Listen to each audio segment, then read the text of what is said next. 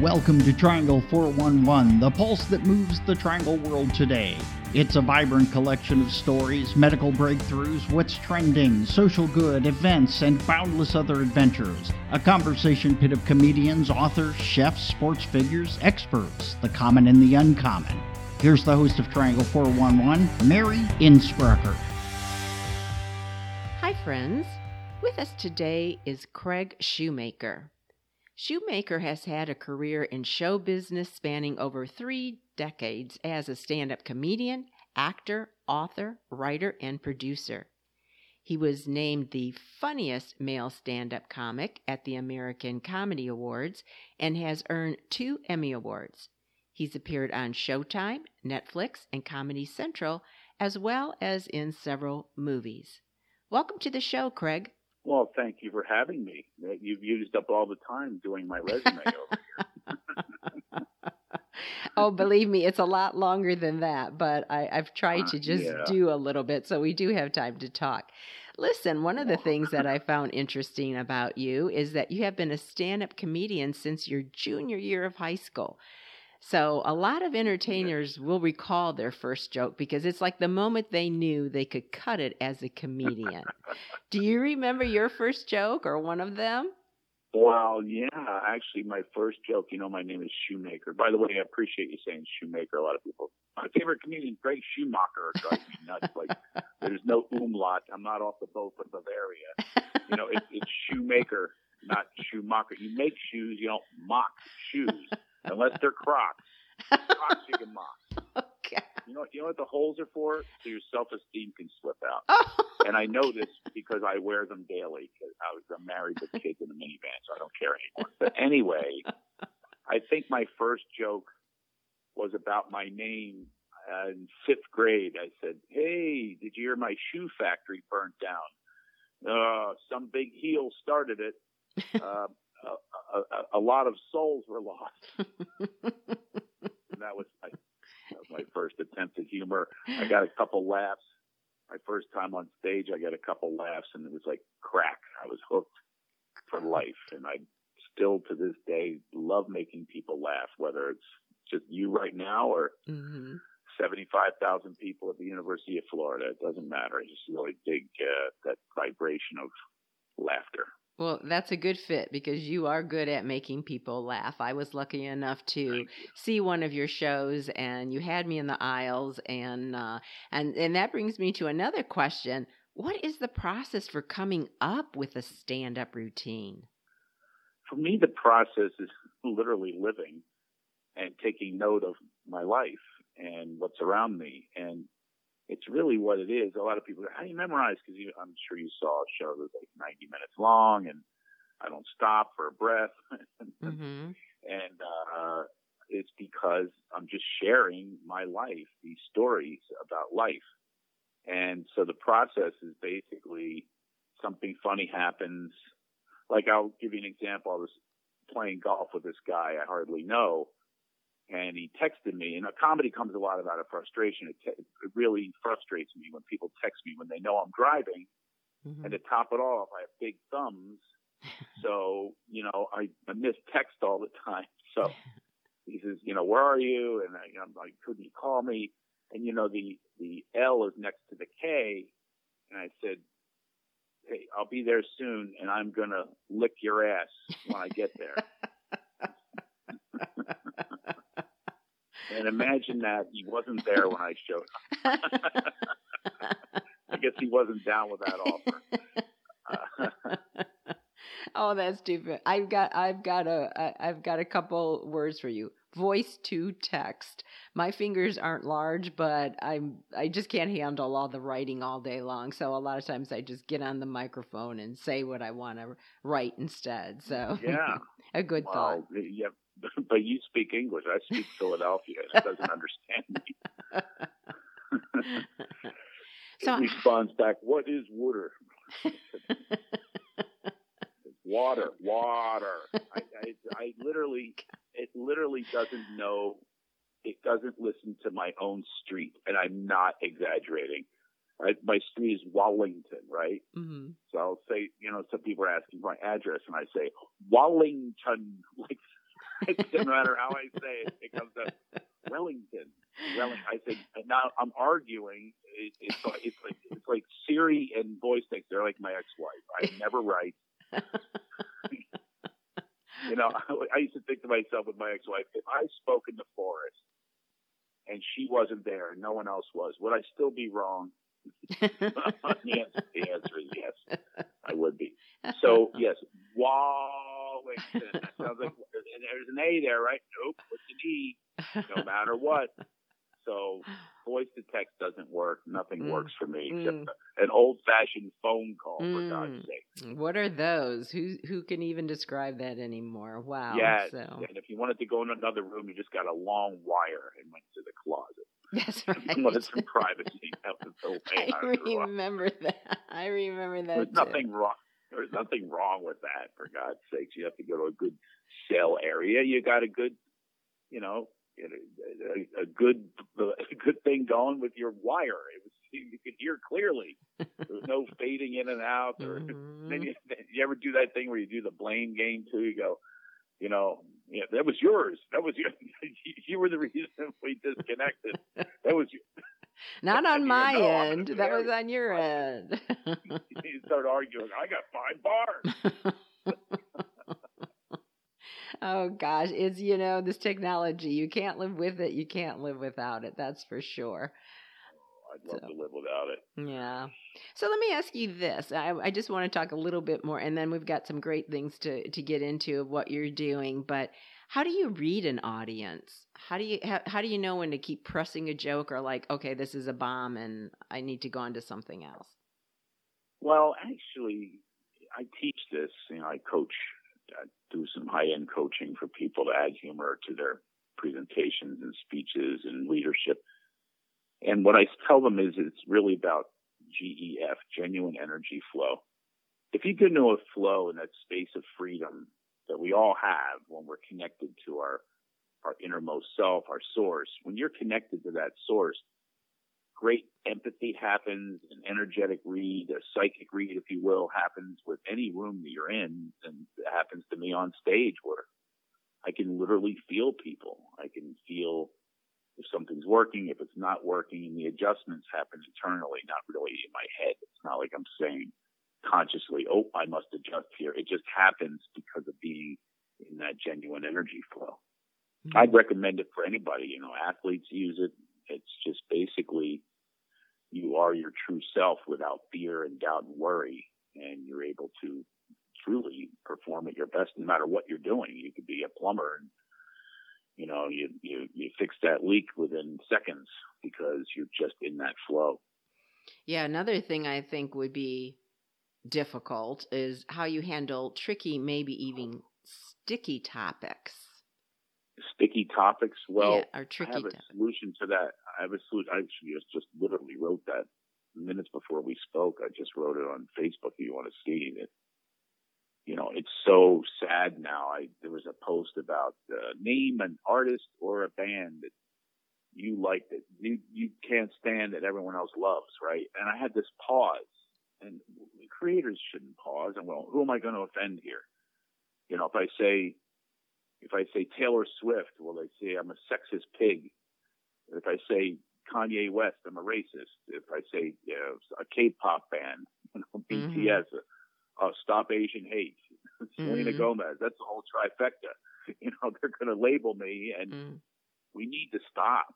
We need to stop this. It's it, it's what it's doing is it's preventing us all from true happiness, as we're all doing this overthinking and projecting because it's really it's really projecting. You know, when you when you have a response to someone, an artist, you're just projecting your own stuff that you haven't figured out, or you don't want to figure out, or you don't want to address. That's when people are doing so. Just need to stop, you know. Mm-hmm. and the but the secret for me is I share personal experiences, and no one can disagree with them. Mm. You know, I can share an opinion. You can disagree and be angry at me and everything. You can't be angry that I fell while rollerblading you know. Mm-hmm. so, you know, I mean, it's like, it's my mm-hmm. experience. Sorry, you know, you can be offended all you want, but that's on you. And uh, so that's how I mm-hmm. kind of mitigate those responses. I don't talk about current events, mm-hmm. and um, you know, I don't speak from you know racial profiling or anything like that. So. So just stay Um, away from it and not get in the, like you say, people need a big chill pill. I think these days. Um, but I Yeah. remember uh, I saw Billy Bob Thornton. He won some award, and when he got up to say, uh, you know, his acceptance speech, he was like, "No matter what I say, somebody's not going to like it, so I'm just going to say thank you, bye." it was, I thought, words to live by. But speaking of Yeah. opinions, you know, people disagree or or maybe not find some of the things you say funny. Your worst heckler, what happened and how did you handle the situation? It was a long time ago. I'm pretty fortunate with hecklers. I think people have who come to my shows have some amount of respect. You know, um, you were there. I mean, it's mostly an adult audience, and they mostly a lot of them are fans going in. By the way, had you ever heard of me or seen me before, or were you just there with a group and checking out comedy? No, no, I, I had heard of you. Like uh, like your introduction, you had a resume, and then um, we did get a group of people to go, and I wasn't the only one. The whole group was like, "Oh my gosh, that's one of the best shows we've ever seen." So seriously, you had something for everybody, and um, I we just we were just right on the floor. I'm sorry, which led me partly to be like, I got to get this guy on my show because I know my audience is gonna really enjoy this. Don't be sorry. I think it's wonderful. My favorite thing is when people come up and tell me a body part that hurts. I, I hurt them. It's like I feel like a like a boxer that got a knockout. You know? oh, my face still hurts. My ribs, Mhm. my stomach. mm-hmm. I've heard every body part. My head, my eyes, my nose. it's um, I I might have even heard my vagina hurt. Oh, I probably heard that too. well, I think I've heard every body part except maybe the feet. The feet. But it's really uh, it's really fascinating. Now I do forget your question. That's typical of me. I Oh. deflect over. so the I'm- heckler, I'm, a like in the moment guy. yeah, What's that? the heckler, and how did you handle it? Oh, I the last one. I mean, not the last. The one of the first hecklers ever when I was starting my career. I was working this uh, this horrible. Because when comedy clubs were popping up everywhere, like they just were just putting them like they, they had a country western bar and it failed, so they stick up a comedy club and the, the the bull that they bought is still there on the stage with me, you know, the mechanical bull. So the disco balls that I've been in front of on a dance floor. I mean, they just would put us. So this guy converts his garage into a comedy club. He Mm. painted the windows, painted the windows so it was dark in there, and so put the stage up.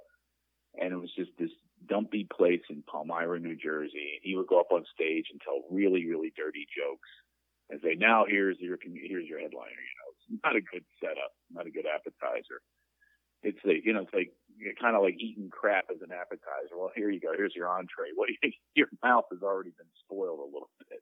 Uh, recently, I had somebody. Uh, it was really unbelievable. I, I've never, no one has ever experienced. A lot of comics were there, and a guy. It was an outdoor show in this backyard, which a lot of people are doing those these days. And this guy let out gas, a sound that you have never we all had to stop and say, "Was that Mhm. what I thought it was?" And Mhm. there, and he raised his hand like, "Yep, that was me."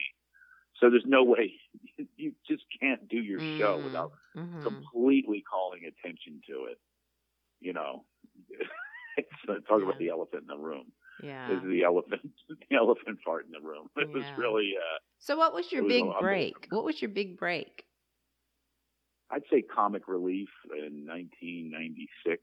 Uh, it was really, it was a moment that uh, Whoopi Goldberg got me on the show and it's hosted by Whoopi and Robin Williams and Oh. Billy Crystal and it's Universal Studios and the Big Theater and it's HBO. So it was pretty significant Wow. and I definitely killed that night to the point where as me and Chris Rock were sort of the breakouts hmm and they took they whisked us into I don't know whatever happened to Chris Rock, but anyway they they they listed us into another room and I was doing a press conference suddenly and I'd never done anything like that before and it was just uh it was like from anonymity to a little bit of little taste of stardom within minutes and it was pretty incredible and a lot of things happened from mm-hmm. that. That that's when I was really hitting the stride too. Good. Well, you mentioned a lot of comedians. Who who is your favorite comedian? I like Chris Rock. I mean, I think Chris Rock is brilliant and makes me laugh. And um, you know, there's a lot of great ones out there. Bill Burr's really great, and uh, who else? Uh, Dave Chappelle. I, to, frankly, I don't watch many comedians on purpose because I don't want to be influenced. Mm. I have to be me. It's sad too because I don't get to check out a lot of comedians that way. And yet I've been doing some shows with other comics recently because as you know, I do this headline thing with one opener for 10 minutes and then I go on for 90. And so I don't see many comedians. So it's a little sad that I don't have that experience as much as others do that hang in mm-hmm. clubs and things. But it's my choice, you know. I, I mean, I really I like my family more. I, like, I love hanging with my family, who are very funny themselves in their own way. So, so yeah. let's change the uh, stride here a little bit, um, because you have so many stories, and one that is unique, I think, is your art of changing the world through laughter. And I agree with that because studies have proven that laughter is the best medicine. In fact, the mm-hmm. Mayo Clinic agrees, touting its effect on everything from stress reduction to resilience to relieving pain. I mean, on and on. So, jumping on that theory, you created Laughter Heals Foundation. Tell us about Laughter mm-hmm. Heals. Well, it was inspired by I have a friend, you know, all your best friends usually are people you share laughs with. You get each other sense of humor and you just have one. I mean, this is who we think about. It's it, people are really about how how someone makes you feel. That's what we're about. And, and bringing out laughter makes people feel good. So they, they always remember that. So I always remember my great friends are the ones that I laugh with. And Michael Goldberg is one of them. He's a Philadelphia guy living in Los Angeles. He wrote Cool Runnings, Little Giants directed my first movie, The Love Master, about my character. And um, as a matter of fact, all these babies were conceived after my show. I guess things get loosened up, so I'm going, wow, that's weird. Hmm. And we were shooting the movie in in a day off, and his wife is ovulated. I said, do the Love Master, and he did it. And hmm. baby Kayla was born nine months later. But um, a year and a half after that, he got brain cancer, and they said you have three months to live, and it was mm. really like a mm. just a big moment for me. I went, wow, you know, that's a, just a shocker mm. and very painful. I said, what can I do? And I, you know, we've always heard laughter is the best medicine. We hear it, but how much do we embrace it? It's like not even like a half a percent is spent on that. We spend our time in darkness and fear and it's just and hatred now. I mean, it's just amazing how we focus. We don't focus on the medicinal properties of laughter. So I formed Laughter Heals, and you know, I, I had these therapy programs, and uh, he showed up for all of them. He took the prescriptions of adding more laughter to your life, and he was given three months to live. He lived 15 years past that prognosis. Oh, wonderful. Because laughter also gives you a reason to live. I mean, if you're in these dire circumstances or if you're suffering and you have cancer that's eating you away, I mean, it's just, what are you going to live for? You don't want to live in more misery. It's like, why, why, why do you even want to get up and do a chemo treatment and go through all that pain? It's like, what's what life worth if I have a bunch of people around me that are negative and talking about illness all the time or focusing on death counts on television? So that's what I do is I help people shift away from that negative energy and that darkness. And let's, I have a podcast called Enlightened Up. Let's, let's enlighten the F up, you know? So, uh, that's what I'm about. I really believe in it. I've seen it. I've studied it. Uh, got degrees. I mean, I'm telling you, laughter really does all the things you named and then about 50 other things it mm-hmm. does for you. Mm-hmm. You know, you literally cannot be depressed while you're laughing. Mm-hmm. You can be labeled with depression which is very subjective, by the way. You know, aren't we all at some point? You know, and mm-hmm. I mean, I understand it's debilitating for people, but if you add laughter, I can guarantee you, you're going to be less depressed. It's just a fact. You know, like if you laugh with me right now, I'm depressed. Am I depressed at that moment? No, yeah, not at all. Right. Right. Say it all you want. You're not depressed in that moment because of what laughter is doing to your mind, body, and your spirit at that moment. It's energizing it. It's shifting it. It's uh, the current changes, your circulatory system, your lungs, everything's engaged, your heart, all of it, even your skin from laughter. Mm-hmm. So this is what I'm about. I've got the Laughter Heals Foundation. We're developing other programs. We certainly could use some donations. That would be wonderful if people go to laughterheals.org. And um, we are we have some goals of developing, you know, an app where you can have daily doses of, of laughter medicine and you know, we're your pharmacy. We've got a lot, not a lot of initiatives going, but we need some donations. Mm-hmm. And I do believe that it's sad though, because you would think that people would rush to donate to that, but they'll rush to uh, donate to Netflix or you know some pay per view to go get some other more negative energy and go follow a murder mystery, which I do too. By the way, I am So- definitely guilty of a true crime obsession, but uh, you know, but the other side of me is like practice what I preach. I love laughter. I turn away from the news. I don't watch the news at all. I haven't been sick in 20 years, and I haven't missed a day of work in 20 years. And while we're talking about defenses and things like that, let's talk about what we can do to get well and get healthy. Mhm. And that can be done through laughter therapy. So so let's give the folks that um, that site one more time so that they can learn more or donate or get involved. It's uh, laughterheals.org. Write a note. You can go to craigshoemaker.com and write me a note and start uh, a relationship.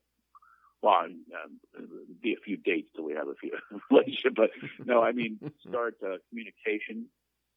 And we're trying to form a movement of love and laugh-minded people to uh, you know take over. You know, we need to shift this energy. Mm-hmm. We'd like to have a laughter lobby in Washington mm-hmm. because right now the lobbyists they own our lawmakers, they own the voice, and uh, laughter.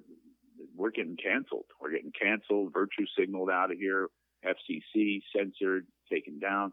All of this is to prevent us from. We're supposed to be pursuing happiness. There's none of it. Mm-hmm. None of it on the news. Mm-hmm. So, uh, you know, they might wrap up a story. Here's a story about a kitten that got caught in a tree. you know, and they, it's 20 seconds after just being bombarded with death and destruction and mayhem and chaos. That's all they. bomb- That's how they sell. Well, I sure would Trump- be in for then- a. I sure would be in for a. I sure would be in for a laughter movement. In fact, uh, I think you would be great in a TV sitcom. Any chance of that ever happening? At my age, I don't think so. Unless I'm the dad. Unless I'm the dad. I do have a new show that I I just came up with with Caroline Rhea, is one of my favorite comedians and recent guest on my podcast. The podcast is Enlightened Up. Enlightened Up and you know, I'm really, really into that podcast. It's also available on video on YouTube. Enlightened Up has so many guests and uh, someone compared it to Inside the Actor's Studio for comedians. I have Oh. a lot of comedian friends on.